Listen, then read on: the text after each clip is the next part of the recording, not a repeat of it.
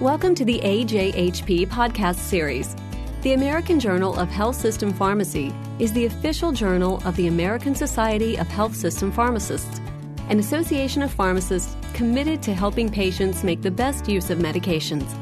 For more information about AJHP, please visit www.ajhp.org.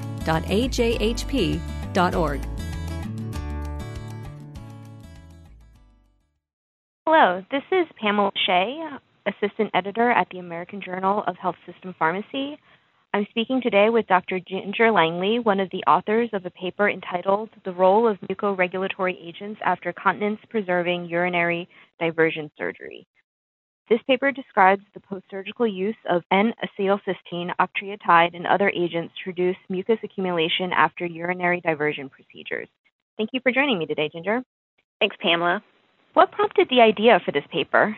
Actually, what prompted the idea for this paper is uh, a couple of years ago, we encountered a patient on the gynecologic oncology floor that had undergone a total pelvic exenteration with a continent urinary diversion.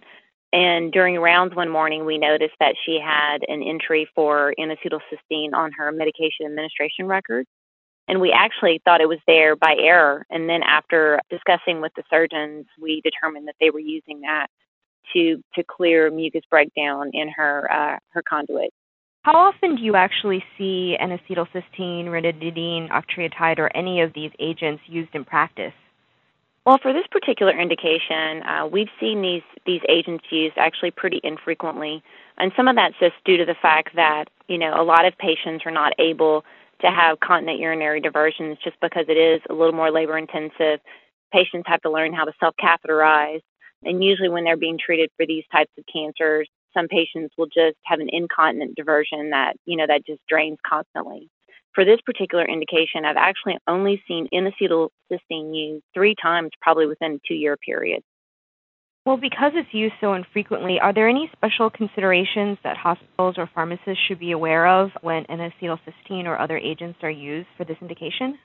Yeah, actually, it's interesting that you should ask. I mean, most people are familiar with using uh, N-acetylcysteine as an agent to clear bronchial secretions, or you know, perhaps for acetaminophen toxicity. And so, when we use this um, agent for that particular indication, you know, the the medications are provided in typically 60 cc syringes, and so we have to make sure that we have auxiliary labels to identify and help nurses recognize that the medication is supposed to be injected into a urinary catheter and not an IV catheter. So there's a safety concern there. Sure, right. And just because we use it so infrequently, I think nurses just kind of think to, to what they're most familiar with. So Right. Did you find that there were certain specialty groups that were more likely to use these agents or have more experience using these agents? Yeah, based on our experience at MD Anderson, what, what we found was there were primarily two specialty groups. The first group was gynecologic oncologists that create these urinary diversions, and then obviously urologists that also do this for um, other types of cancers. And we actually found through our discussions with those physicians that their specific specialty bodies, like the American Urological Association and the uh, the SGO, the Society of Gynecologic Oncologists, that this is kind of a, a part of their literature that they're probably more familiar with than we are as pharmacists. They're more used to using them. Yes, I see. Right, and it, it was actually kind of interesting because when we encountered this one one patient that was receiving this medication, we spoke with our drug information specialist at our hospital just to ask, you know, are you familiar with with you know N-acetylcysteine being used for this indication? And she had never heard of it, and I asked actually several other uh, clinical pharmacy specialists, and, and no one was aware of it which really kind of reinforced to us that there was an opportunity to maybe describe this better in the pharmacy literature. Did you find that N-acetylcysteine is used more frequently in the inpatient postoperative setting, or are patients sent home with this in the home setting? I think I actually saw a little bit of both. Obviously, in the hospital setting, it's easier to use N-acetylcysteine because your nurses are responsible for administering the medication. Whereas once you decide to send the patient home with N-acetylcysteine, you know, you're depending more on the patient and caregiver to assume that task.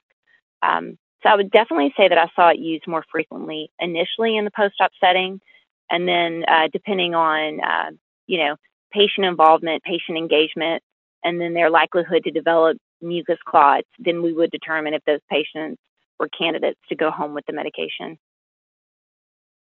Would they have to be changed to other therapy if you found that they couldn't handle the responsibility of administering it themselves?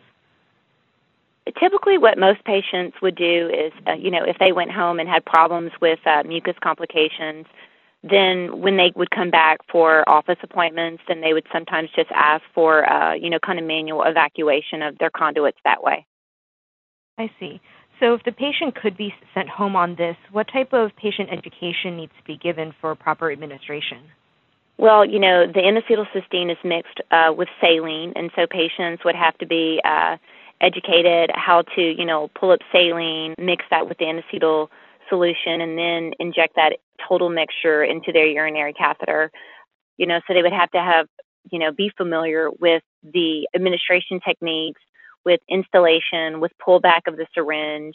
Just proper technique is probably most important for those patients. So, thank you very much for speaking with me.